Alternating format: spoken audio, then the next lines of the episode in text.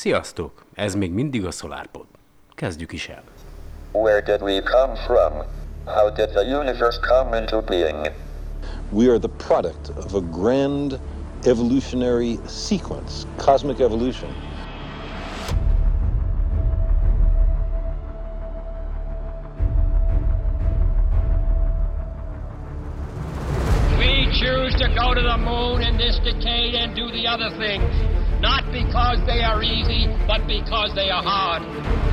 Ignition sequence start. Six, five, four, three, two, one, zero. All engine running. Liftoff. We have a liftoff. 32 minutes past the hour. Liftoff on Apollo 11. It's one small step for man. Cleared. We got a roll program.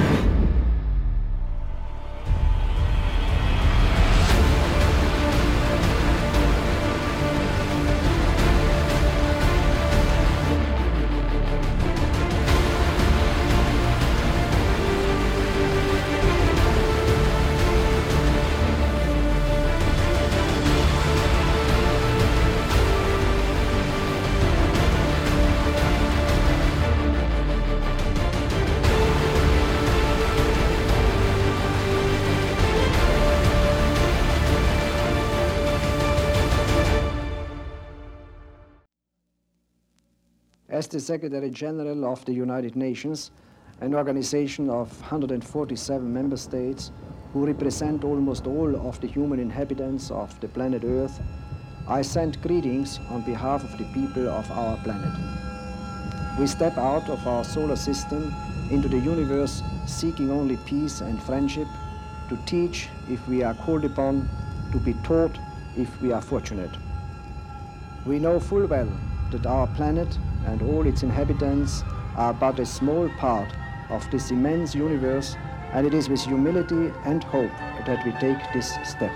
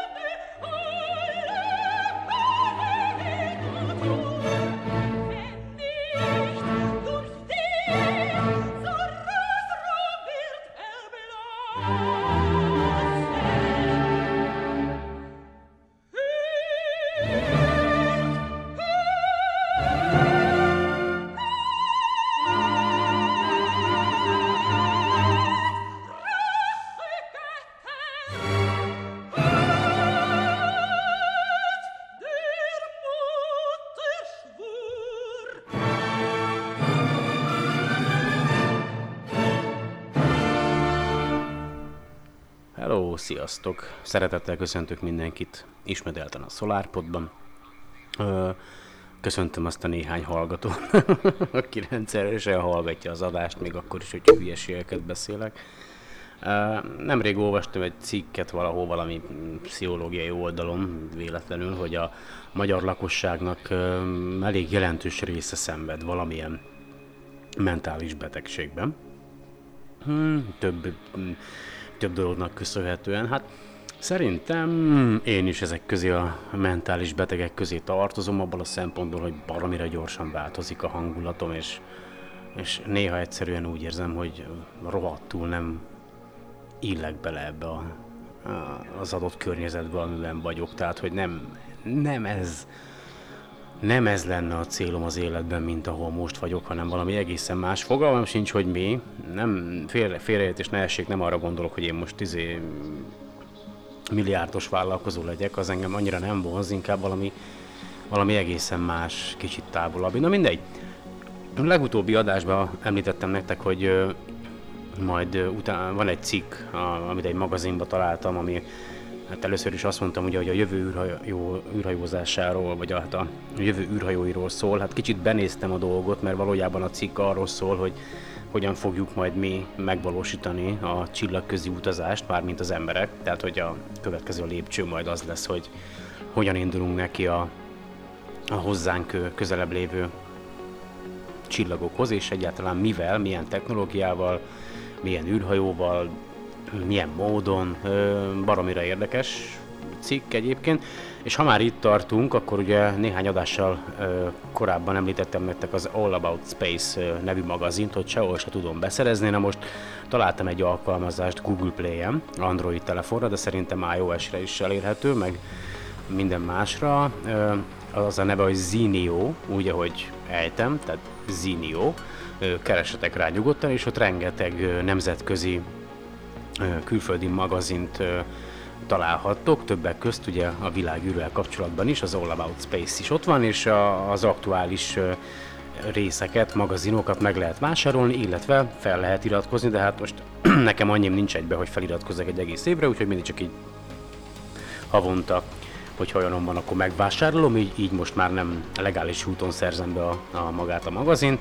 Aztán találtam egy másik érdekes oldalt, a a curiosity.com-ot, Curiosity Stream, bocsánat pontosabban, curiositystream.com, itt pedig viszonylag olcsón néhány dollárért havonta, nem tudom, hogy említettem-e már, de dokumentumfilmeket nézhettek angol nyelven, rengeteg témakörben, én már néhányat azért megnéztem, hál' Istennek, és pont ha már itt a csillagközi utazásnál tartunk, akkor tudtátok, hogy az 1900 50-es évek végétől van Amerikában egy olyan cég, egy olyan vállalat, amely gyakorlatilag lefagyasztja a beteg embereket egy adott technológiával. Ha jól értelmeztem a filmet, akkor valami olyasmi technológiával, hogy lehűtik a testet, és a, a, a páciensnek a vére helyett ilyen folyatékot töltenek a, a testébe, nem, fú, hihetetlen, ami ugye nem roncsolja a szöveteket azáltal, amikor megfagyasztják, és aztán berakják egy ilyen kis ö, álló, ö, nem is tudom micsodába, ilyen, ilyen konténerbe, ahol le van fagyasztva addig, addig a pillanatig, amíg a technológiai fejlettség el nem jut arra a szintre, hogy az adott betegséget, amelyben az a paciens éppen szenvedett, akit lefagyasztottak, meg ne tudnánk már gyógyítani, és akkor majd, legalábbis szerintük, ha megvan az adott gyógymód arra a betegségre, ami miatt a maga a, a delikvens le lett fagyasztva, akkor majd felolvasztják és meggyógyítják.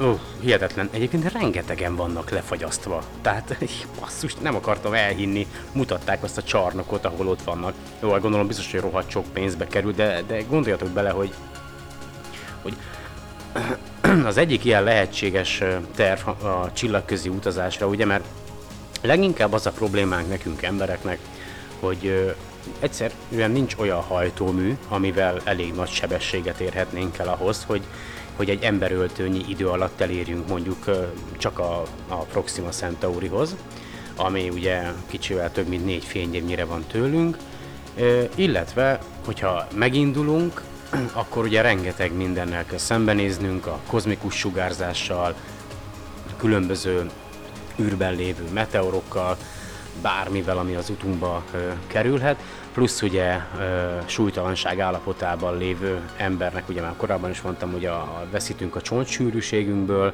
tehát valahogy azt is meg kéne oldani, hogy valamiféle mesterséges gravitáció legyen, de szerintem ez a legkönnyebb mind közül ennek a megoldása, és azon gondolkodnak ugye egyrészt, hogy két variáció van, Ö, sőt több.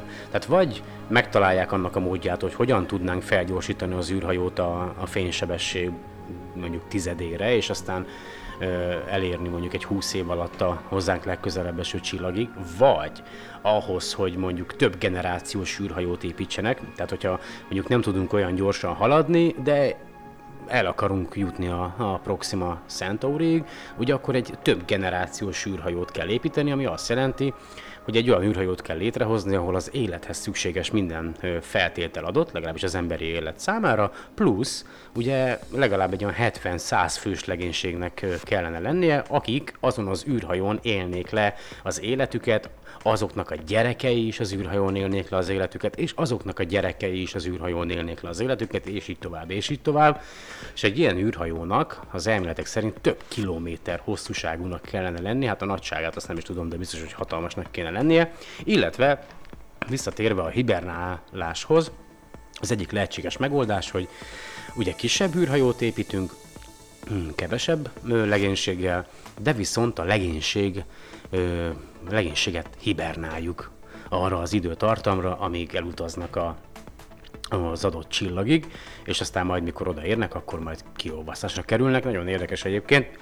Ugye a, a magával az egésszel az a baj, hogyha nagyon-nagyon nagy sebességre szeretnénk felgyorsítani a, a, az űrhajót, eh, ugye, ahhoz, ahhoz rengeteg üzemanyag kell, de amin annak tömege van. A tömeg, a, és ugye minél nagyobb a tömegű az űrhajó, annál nagyobb mennyiségű üzemanyagra van szükségünk ahhoz, hogy, hogy felgyorsítjuk az űrhajót és ez még több üzemanyagot igényel, aminek még nagyobb tömege van, és ez, ez egy ilyen szintén egy önmagát generáló folyamat. Nem tudom, hogy mikor lesz rá lehetőségünk egyébként, hogy eljussunk a, legalább csak a, a Proxima Centaurig. Én néztem ezt a Breakthrough uh, Initial, uh, vagy Breakthrough Starshot uh, nevű programot, hogy hogy áll. Hát az április 12-i bejelentés óta a weboldalukon semmilyen más uh, információt nem találtam, tehát azóta nagy csönd van és hallgatás. Ö, nem tudom, hogy egyáltalán lesz-e belőle valami, Mm, tényleg sokan kezdik, hát nem tudom, olvastam, hogy igazából baromira nehéz lenne egy ilyen hatalmas lézerágyút e- elkészíteni. Nem tudom, remélem, hogy azért a, a következő hónapokban majd lesznek újabb információk. Szerintem azért ez a terv ugye nincs eljegelve, valamiért csönd van. Aztán nem is tudom, hát ha már csillagközi utazásnál tartunk, azt esetleg meg tudom nektek mondani, hogyha mondjuk milyen csillagok vannak hozzánk ugye a legközelebb, és ahhoz, hogy eljussunk mondjuk egy ilyen csillaghoz, ahhoz jelenlegi jelenlegi technológiánkkal mennyi időre lenne szükség, illetve hogyha el tudnánk érni a, a fénysebességnek mondjuk a, a, a 10%-át az űrhajónkkal, akkor mennyi időbe tartana elérni mondjuk egy adott csillaghoz. És akkor kezdjük is ugye a hozzánk legközelebbi, a naprendszerhez legközelebbi csillag az Alpha Centauri ugye, rendszer, hát ö, 4,37 század fényévnyire van. A jelenlegi ö, utazási idő a legjobb technológiánkkal 30 ezer év odáig. Viszont ha csillagközi sebességgel tudnánk ugye utazni, akkor 43 év alatt eljuthatnánk ebbe a három csillagból álló rendszerbe. Hát és ugye az utóbbi héten, ezen a héten volt egy olyan hír, hogy a, a Proxima Centauri körül felfedeztek olyan bolygót, amely a csillagjának a lakhatósági zónájában kering. Nem tudom, nem tudom. Ugye meséltem nektek a palereddot.org nevű projektről, amit az Európai Déli Obszervatórium kezdett el néhány hónappal ezelőtt, hogy a Proxima Centaurit figyelték az összes létező módon, és gyanítom, hogy ennek a megfigyelésnek az egyik eredménye az, hogy felfedeztek a Proxima Centauri körül egy, egy bolygót, mely elképzelhető, hogy valamilyen formában esetleg hordozhat életet, hát ugye ezt még senki se tudja. De akkor térjünk rá a következőre, a Barnard, vagy Bernard, Barnard csillagra, ami 5,96 század fényévnyire van tőlünk. Ö, gyakorlatilag ez a, az egyik olyan csillag, a, leg, hozzá, a Földhöz legközelebbi csillag, amely az északi ö, égbolton, tehát tőlünk is látható elméletileg, én még nem tudom, de megnézem. És a, ugye a jelenlegi sebességünkkel, mondjuk amivel a nem a Voyager megy, hanem a, a New Horizons, azt hiszem az most a leggyorsabb ö, űreszközünk, akkor ö, 42.500 év alatt jutnánk el oda. Tehát bele 42.500. Azért az, az komoly. Ha mondjuk ugye, na jó, hagyjuk. Viszont ha elérnénk a, a, a fénysebességnek a 10%-át, akkor elméletileg 60 éven belül eljuthatnánk oda. A következő delikvens a Wolf 359, a Földtől lévő távolsága az 7,78 század fényév, a jelenlegi technológiánkkal 55.500 év alatt jutnánk el ehhez a csillaghoz, Csillagközi sebességgel pedig 78 év, csupán 78 év alatt jutnánk el ehhez a vörös törpéhez, ami az oroszlán csillagképében található, és ugye hát csak viszonylag nagy teleszkópokkal látható. A következő versenyző pedig a Sirius, ami 8,58 század fényévnyire található tőlünk, jelenlegi technológiánkkal 61.250 évig tartana eljutni ehhez a csillaghoz, a fénysebesség 10%-ával 85 évbe telne csupán, ugye az egyik legfényesebb, hát a legfényesebb csillag az égbolton, és egy kettős csillagrendszernek az egyik csillaga a Sirius. Aztán a következő, uh, Luiten 726 kötőjel 8, ö, 8,73 század fényévnyire van tőlünk, jelenlegi technológiánkkal pedig 62.350 évig utazhatnánk a képzeletbeli űrhajónkon. Ez alatt az idő alatt szerintem elég sok sakjátszmát le lehet játszani. Ja, ugye legutóbb olvastam egyébként egy cikket, meg, hogy, hogy, hogy előbb, hogy az az ember, aki ezer évig fog élni a Földön, az már ma életben van. Tehát előbb-utóbb el fog jutni odáig a genetika, és az orvostudomány, hogy megtalálják annak a módját, hogy mi emberek akár ezer évig is élhessünk, legalábbis a cikk szerint, mert ők a genetikusok és néhány kutató úgy tekint az öregedésre, mint egy betegségre, aminek meg kell találni a, a gyógymódját, és érdekes, mert pont ebbe a lefagyasztásos dokumentumfilmben volt arról szó, hogy, hogy, hogy most mostanában már ö, sikerült olyan technológiát találni, amivel 10-20 évig is meg lehet hosszabbítani egy embernek az életét. Ö, ugye hát a, a génterápiának, és hát a génmódosításnak köszönhetően, illetve sok egyéb másnak, amihez én szintén nem értek, ezeknek köszönhetően a, a szakértők vagy néhány kutató szerint lehetséges lesz az, hogy, hogy még ebben az, az évszázadban megtalálják annak a módját, hogy az emberek akár ezer évig is élhessenek, hát én nem tudom, én ezer év, ezer évig dolgozni, na ne, köszönöm szépen, nem. Épp elég eh, ez, amit csinálok, de térjünk rá a csillagközi utazásunkra, a hozzánk eh, körülbelül legközelebb eső csillagokhoz. Következzen a Ross 154 nevű csillag, amely 9,68 század fényévnyire található tőlünk. A jelenlegi technológiánkkal 69.100 évig tartana, még elut, eljutnánk oda. A fénysebesség 10%-ával ugye csak 97 év, hát mi az nekünk. Ö, azt mondja, hogy a Sagittarius, az melyik? A vízöntő, ugye az lesz? A, na majd megnézem.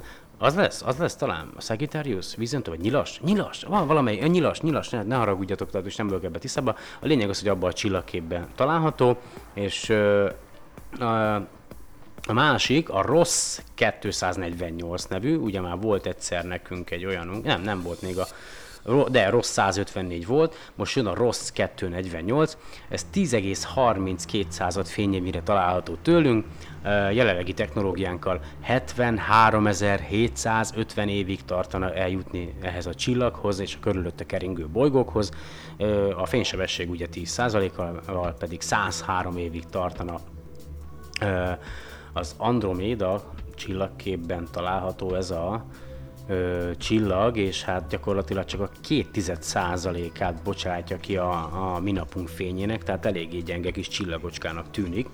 Ö, akkor van a következő, az Epsilon Eridani, Ö, a Földtől lévő távolsága az ö, 10,52 század fényév, jelenlegi technológiánkkal 75 ezer évig utazhatnánk, ugye a fénysebesség 10%-ával pedig 105 év alatt térnénk el oda, ez egy fényes csillag, amelyet akár szabad szemmel is láthatunk, és e körül hivatalosan is ö, keringenek bolygók, és ez egy ö, állítólag nagyon népszerű a, a science fiction írók körében ez a, a csillag, amikor mondjuk éppen arról írnak, hogy, hogy az emberek erre a bolygóra, vagy ehhez a csillaghoz, bocsánat, ehhez a csillaghoz utazzanak. A következő versenyzőnk a Lakail, remélem jól ejtem, 93-52. A Földtől való távolsága az 10,74 század fényév. Azt mondja, a jelenlegi technológiánkkal 76.700 évig utazhatnánk, már nem is kell mondanom, hogy a fénysebesség 10%-ával ugye 107 év alatt érnénk oda.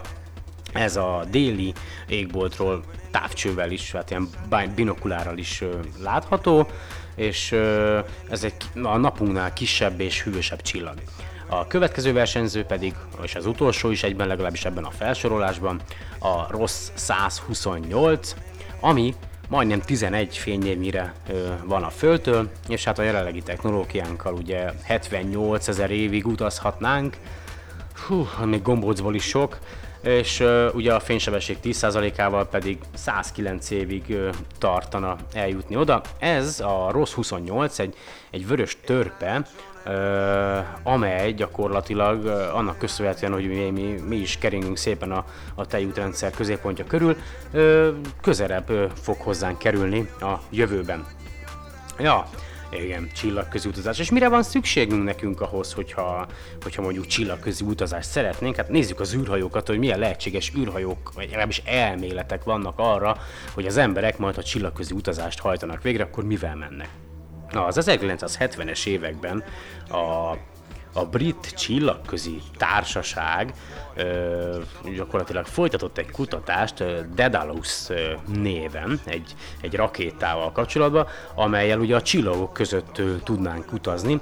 A céljuk az volt, hogy ö, vagy hát nem tudom, hogy még fenn, mert biztos, hogy már nincs meg ez a projekt, de ugye szerintem az interneten meg lehet találni, hogy egy fúzió, fúzióval meghajtó fúziós rakétát, egy 54 ezer tonnás űr, fúziós rakétával egy 54 ezer tonnás űrhajót ö, val el akarták érni a Barnard, vagy Barnard csillagot ö, 50 év alatt. Tehát az, a, az volt a célja ennek az 1970-es ilyen projektnek, vagy kutatásnak, hogy fúziós rakétával, egy jó nagy űrhajóval hogyan tudnánk 50 éven belül elérni ugye a tőlünk 5,9 fényévire lévő Bernard, ö, Bernard csillagját. Hát kíváncsi vagyok. Na mindegy. Van akkor a projekt Orion, tehát az Orion projekt. Eh, Ez az 1950-es és 60-as éveknek egy ötlete volt, amely ugye azon az elven alapult, hogy irányított nukleáris robbantásokkal gyorsítanánk, meg a, gyorsítanánk fel a csillagközi űrhajónkat. Eh, Ugye a nehézség ennek az egésznek az volt, hogy, hogy pont ebben az időben azt hiszem, hogy igen, kicsit később aláírták a, nagyon sok ország a, a, a Space uh, treaty tehát a, a, a Outer Space Treaty, tehát a világűr egyezményt, amely azt még mindig érvényben van, és ugye azt uh, fogadták el részben, illetve azt írták alá részben, hogy nem végeznek nukleáris robbantásokat a világűrben. Hát Ugye legutóbb említettem azt, hogy az oroszok kísérleteznek ilyen nukleáris meghajtással, amivel a Marsra juthatnánk. Szerintem előbb-utóbb azért ez a Outer Space, tehát a világűregyezmény majd szépen hát nem is megszegésre, de, de valamilyen mód átalakításra, illetve felbontásra fog kerülni ahhoz, hogy valamilyen úton, módon egyáltalán el tudjuk hagyni magát a naprendszert. És akkor ugye itt van, most szóba kerül itt a, a Breakthrough Starshot projekt is, amit ugye áprilisban jelentettek be, ugye ennek az a célja, hogy rengeteg ilyen miniatűr űrhajót napvitorlával, vagy hát nem, bocsánat, nem napvitorlával, hanem ilyen űrvitorlával, könnyű vitorlával felszerelve innen a Földről akár több ezer darabot is elméletben lézersugárral útnak indítanának a, a Proxima Centaurihoz, és aztán ezek olyan durván 20-25 év alatt megérkeznének, legalábbis amelyik túlélni az utazást, a Proxima Centaurihoz ö, ott fényképeket készítene, vagy hát amivel ellátják ugye különböző méréseket ö, végeznének, aztán ezeket az adatokat ugye durván 4,5 év alatt továbbítanák vissza a Földre hozzánk, és akkor van egy olyan, hogy valami Zanger, Zanger ö, fotonrakéta, Eugen Zander javasolt egy gyakorlatilag egy olyan technológiát, egy antianyag technológiát, egy antianyag gyorsító mechanizmust a, az űrhajóknak az 1950-es években, ami ugye arról szólna, hogy az antianyag, illetve az anyag, amikor ütközik egymással, akkor energiát produkálnak, és ezzel az energiával a, meg tudnák hajtani a, az űrhajót. De ugye ez is csak egy elméleti ö, dolog. És akkor van még egy, amit itt felsorolnak a cikkben, ez a Bassard Ramjet, vagy Ramjet. Ö, igen, mintha erről olvastam volna múltkor, az ugye elektromágneses elven működik, azt hiszem, de és mint, mint, mintha talán csináltak volna is ilyen ö, kísérleti meghajtókat, de valami nagyon-nagyon-nagyon alacsony volt a hatékonysága. Ez ilyen, ö, hú, ö, gyakorlatilag üzemanyag nélküli meghajtást tenne lehetővé az űrhajóknak. Ez tűnik egyébként elméletben a legoptimálisabb meghajtási módszernek, de még hivatalosan, legalábbis ugye a, a köztudatban még nem létezik ez a ö, meghajtási módszer, legalábbis nem hatékony, az biztos. Nem tudom, ti mit szóltok hozzá? Szerintetek a, a mi időnkben képesek leszünk mi emberek elhagyni magát a naprendszer? Tehát, tehát most vagyok 36 éves. Na most tételezzük fel, még ugyanennyi időm van, jó esetben, nem történt ki egy újabb világháború, nem fogjuk magunkat visszaküldeni a, a középkorba, nem kap, tehát hogy optimális esetben szépen folyamatosan fejlődik a, a világ, fejlődik a társadalom, változik a gondolkodásmód, át, tudományos gondolkodásmód kerül előtérbe a, a vallási gondolkodásmód helyett, és aztán valamilyen úton, módon egyre több ember kezd el azon gondolkodni, hogy hogy igen, igen, igen, ebbe az irányba kéne elindulnunk, igenis az a dolgunk, hogy felfedezzük a, a világegyetemet, és igenis mondjuk megtalálják annak a módját, hogy hogyan óvják meg a védőpajzsal a, a legénységet a kozmikus sugárzástól, megteremtik a mesterséges gravitációt, sikerül olyan gyakorlatilag életellátó rendszereket építeni, hogy mondjuk ha kis helyen viszonylag tényleg alacsony tömeggel meg tudják újrahasznosítással meg tudják oldani azt, hogy a legénység ellátása biztosított legyen, megtalálják a megfelelő ö, ö, űrhajó meghajtási módszert, és aztán a Föld körüli pályán, vagy inkább a Hold körül keringő pályán felépítik ezt az űrhajót, aztán neki indul mondjuk 70 vagy akár 100 ember, ö, a világegyetemnek, vagy a, a, a, a, a, a Proxima Centaurihoz, ugye erre van a legnagyobb esély. Én, én, tehát, hogyha tényleg sikerülne elküldeni oda ezeket a mini ö, űrhajókat, és aztán ö, visszatovábbítanák a jelet mondjuk egy a 30-40 éven belül ez az egész megtörténne, akkor lehet, hogy hát igen, nem tudom, álmodozunk mi, vagy én legalábbis álmodozok, aztán majd visszatekintek egy 20 hm, év múlva, hogy miket mondtam, és mindig ugyanott leszünk, ahol most vagyunk, egy helybe topogunk, hát remélem, hogy nem. Egyébként a technológia az folyamatosan fejlődik. Fene se tudja, de ha már, ja, mindegy.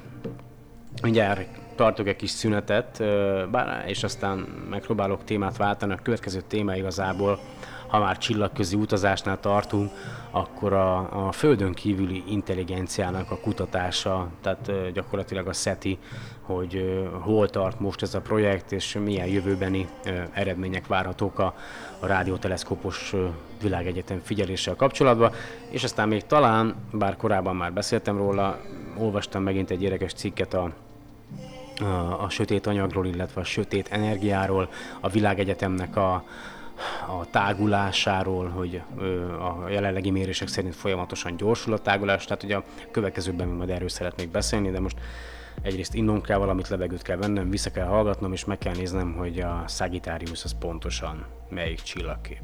Rögtön jövök. Nyilas volt. Jól van, jól van. És már itt is vagyok, ugye? Milyen gyorsan megoldom ezeket a szüneteket, de akkor térjünk rá a szetire cigarettával a kezembe.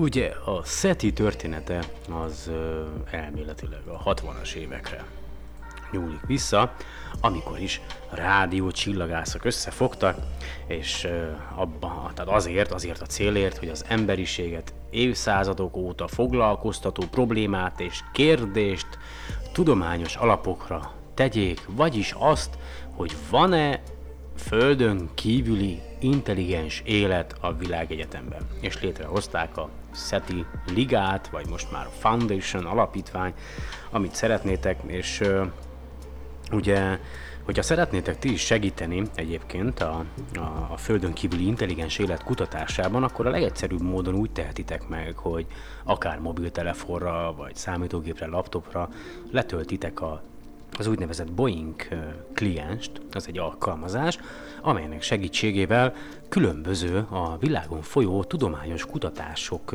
adatainak feldolgozásába segíthettek be a szabad processzor időtök, illetve memóriátok függvényében, ahogyan ti szeretnétek.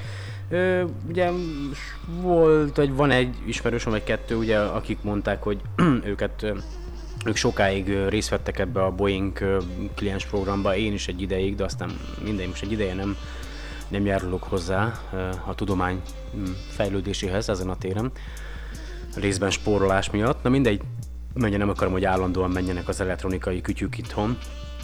Amennyit meg be van kapcsolva a laptopom azért meg nem érdemes a, a Boeingot elindítani, tehát mert általában csak addig szokott bekapcsolva lenni, amíg az adást felveszem, meg feltöltöm, utána meg mindent mobilon intézek.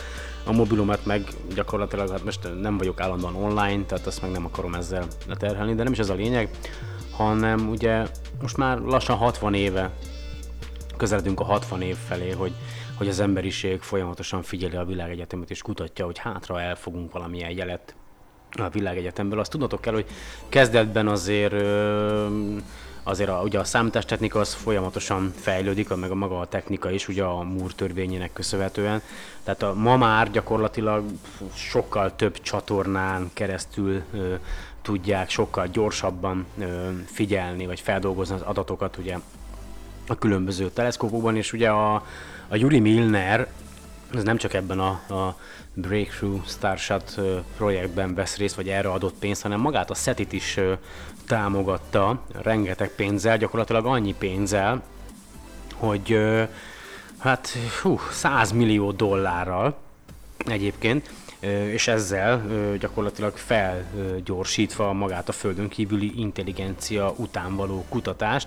Talán azt hiszem tavaly szállt be ebbe, vagy, vagy tavaly előtt, nem tudom pontosan, de talán egy vagy egy éve, körülbelül egy éve mehet ez a Breakthrough Listen nevű projekt, amit szintén megtaláltuk az interneten, és igazából ennek az a célja, ugye hát azt tudnotok kell, hogy a SETI az állandóan támogatásokból vásárolt magának gyakorlatilag időt, tehát teleszkóp időt, vagy tehát, hogy ugye ezeket a ö, rádióteleszkópokat, meg stb. nem a, a SETI birtokolja, hanem, hanem ezek, ezeknél időt kell vásárolni, tehát fizetni kell azért, hogy használhassd ezeket a teleszkópokat különböző megfigyelésre, és ugye mm, nagyon sokáig adományokból, sőt ma is ugye adományokból működött ez a SETI projekt, és hát sokaknak ugye az volt a problémája, hogy állandóan küldték az e-mailt a SETI-től, hogy támogass minket, támogass minket. Jó, hát én, mint magyar, mi a franccal tudom őket támogatni, mondjuk egy néhány dollárral, az jó, tudom, sok kicsi sokra megy, de, de tényleg, szóval pláne, hogy mostanában kezdek még csak úgy talpra állni egy ilyen mélypontból. Na mindegy, nem ez a lényeg, hanem az, hogy ez a program, ez a Breakthrough Listen, amiben beszállt a Yuri Milner, gyakorlatilag az egy millió a Földhöz legközelebb eső csillagot ö, fogják, vagy figyelik már folyamatosan, egészen ugye 10 éves időt tart, amíg elegendő az a lóvé, amit adott Yuri Milner arra, hogy ezt megtegyék, tehát addig valószínűleg nem fogtok kapni a, a SETI-től e-mailt, hogy támogassátok.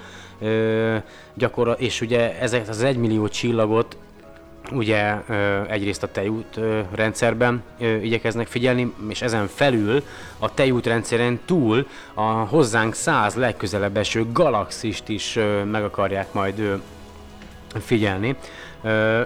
És a világ ugye legerősebb rádióteleszkópjaival szeretnék ezt ugye vagy hajtják végre, most is folyamatosan, és ugye ezek a teleszkópok 50-szer érzékenyebbek, mint a, mint a, a a jelenlegi, vagy mi van? Várjál, the instruments are among the world more powerful. They are 50 times more sensitive than existing telescope dedicated to the search for intelligent én ezt most nem értem. Jó, hogy valamire beruháztak még valami pluszba is. Na mindegy, lehet, hogy hülyes. Nem, nem, nem tudom, nem értem ezt a, a cikket. Azt mondja, hogy ugye itt van a Grateful Listen, ez a, a legnagyobb ö, tudományos kutatóprogram, amelynek az a ö, célja, hogy bizonyítékot találjanak a földön kívüli civilizációkra a földön túl. Ö, igen, a program ugye a megfigyelő állomásokat, megfigyel, a, egy, a hozzánk legközelebb eső 1 millió csillag megfigyelését tartalmazza, illetve a galaxisnak a középpontját figyelik meg, plusz ezen kívül a tejút rendszeren túli 100 hozzánk legközelebb lévő galaxist is. Az, igen, az eszközök, ja, és akkor itt van egy link az eszközökre, hogy ugye mm, sokkal erősebbek, mint az eddigiek. Ö, igen, és a gyakorlatilag a rádió megfigyelés az ö, tízszer nagyobb területet fed le az égből, mint a korábbi programokban, ö, és azt mondja, hogy ötször nagyobb ö, a rádiós spektrumot, tehát a hullámhossz, ötször nagyobb hullámhosszon ö, figyelnek, és százszor gyorsabban, mint a korábbi programok ö, alatt. Ugye hát ebből a pénzből biztos tudtak egy csomó mindent vásárolni. Igen, úgyhogy meglátjuk, meglátjuk, hogy mi lesz ebből. Ti mit gondoltok egyébként, hogy ö, vala, tehát hogy, ö, hogy, tehát, hogy Hú, tehát most megnéztem a Kapcsolat című filmet egyébként néhány napja, egyik ismerősöm kérdezett belőle, aztán úgy gondoltam, hogy jó van, akkor felfrissítjük az ismereteinket, és megnéztem, tehát ti láttuk arra lehetőséget, hogy, hogy, hogy, hogy elkapunk, elkap az emberiség, tehát hogy, hogy jelen, mondjuk ö, hol, hol legyenek, legyenek mondjuk 200 fényévnyire. Na, akkor 200 fényév, és mondjuk pont körülbelül ugyanabban az intervallumban vannak, mint mi, Ö, ugye mi durván 100 éve használjuk a rádiót, mondjuk tegyük fel, hogy ők is ö, elkezdték használni a rádiót mondjuk 100 évvel korábban, mint mi, és ők is voltak olyan bátrak, hogy néha küldtek azért a világegyetembe jelet, vagy mondjuk ugyanúgy gondolkodnak, és nem, de, de, de, de tehát a lényeg az, hogy most jutott el arra a szintre egyébként a SETI, hallgattam ezzel kapcsolatban egy ilyen műsort, hogy ma már eljutottunk a technológiának arra a szintjére, hogy most kezdjük el érzékelni azokat a gyenge jeleket, amelyeket mi is kibocsátunk a televízióadás, illetve a rádiózás által. Tehát eddig ezeket a jeleket amiket mi kisugároztunk ugye a világűrbe, onnantól kezdve, hogy megindult a rádiózás, illetve a televíziózás. Ha mondjuk egy adott civilizáció tette volna ugyanezt tőlünk egy kicsivel távolabbra, még nem ö, tudtuk ö, volna érzékelni, tehát mostanában jön majd az, hogy ezeket a gyengébb ö, jeleket is ö, esetleg tudjuk ö, kódolni, és ugye, mint hogy a, a riportban is volt, ahhoz, hogy mi esetleg egy nálunk intelligensebb ö, Na és hát na, de felfedezzünk egy idegen civilizációt, azoknak sokkal fejlettebbnek kell lenniük, mint nekünk, mert, sokkal elősebb jellel kell, hogy sugározzanak, mint, mint mondjuk a mi tévé és rádió adásaink, mert ugye jelenleg azokat tudjuk érzékelni egy olyan messzi távolságból, de ugye ott van ez az ö, obszervatórium, vagy ez a rádióteleszkóp, ami gyakorlatilag képes ellátni a, a, a világegyetem széléig, tehát hall, hallgatni onnan, onnan érkező jeleket érzékeli a kozmikus ugye háttérσugárzást. Na, a lényeg az, hogy mit akartam mondani erről a SETI programról. Azt, hogy rengeteg pénzt toltak most bele az elmúlt években,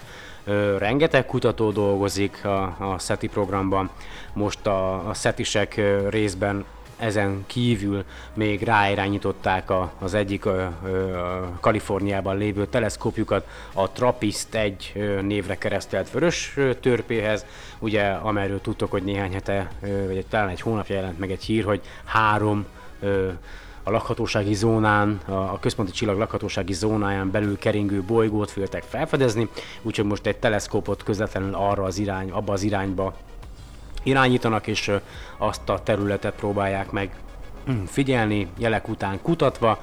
Tehát rengeteg pénz van most betolva a szetibe, elméletileg még kitart jó néhány évig, és ha szeretnétek segíteni, hozzájárulni a kutatáshoz, az adatok feldolgozásához, akkor töltsétek le bátran a Boeing kliens nevű alkalmazást Windowsra, Linuxra, Androidra is, ugye ami Linux alapú, illetve iOS-re is, aminek szintén közös őse van, amikor az operációs rendszerek még indultak. A lényeg az, hogy bármire le lehet tölteni, és aztán be tudtok csatlakozni a SETI Kukac projektbe, hogyha tényleg, tényleg érdekel titeket a dolog, de más nem tudtok hozzátenni, hogy egyszerűen ez nem kerül semmibe egy kis processzoridőbe, amíg gépbe van kapcsolva a számítógépetek. És ha már annyi hülyeséget beszéltem, akkor miért ne beszélhetnék hülyeségeket a sötét anyagról, vagy sötét energiáról. Ugye erről már beszéltem korábban, de most így visszatérve a, a műsor elejére, az adás elején, amit hallottatok, az az még a, Voyager-en lévő a anyagok egyike volt, ugye a, a, hú, az Egyesült Nemzeteknek az elnökének a nyilatkozata, illetve a Mozart kis Na mindegy, szóval a lényeg az, hogy jelenleg senki nem tudja egyébként, tehát mindig csak találgatások vannak azzal kapcsolatban, hogy mi lehet ez a sötét energia, sötét anyag, hogyan viselkedik, tehát senki nem tud róla semmit, a, a jelenlétét azt tehát egyébként még azt is olvastam, hogy mi van, az is lehet, hogy nem is létezik, tehát egyszerűen csak, de, de ugye léteznie kell, legalábbis a mérések alapján, meg a számítások alapján, tehát ez a hiányzó egyik láncszem a világegyetemből. És ö, ö, ugye a sötét energiával kapcsolatos az, hogy ugye amióta a világegyetemünk létezik, azóta folyamatosan nő a mérete.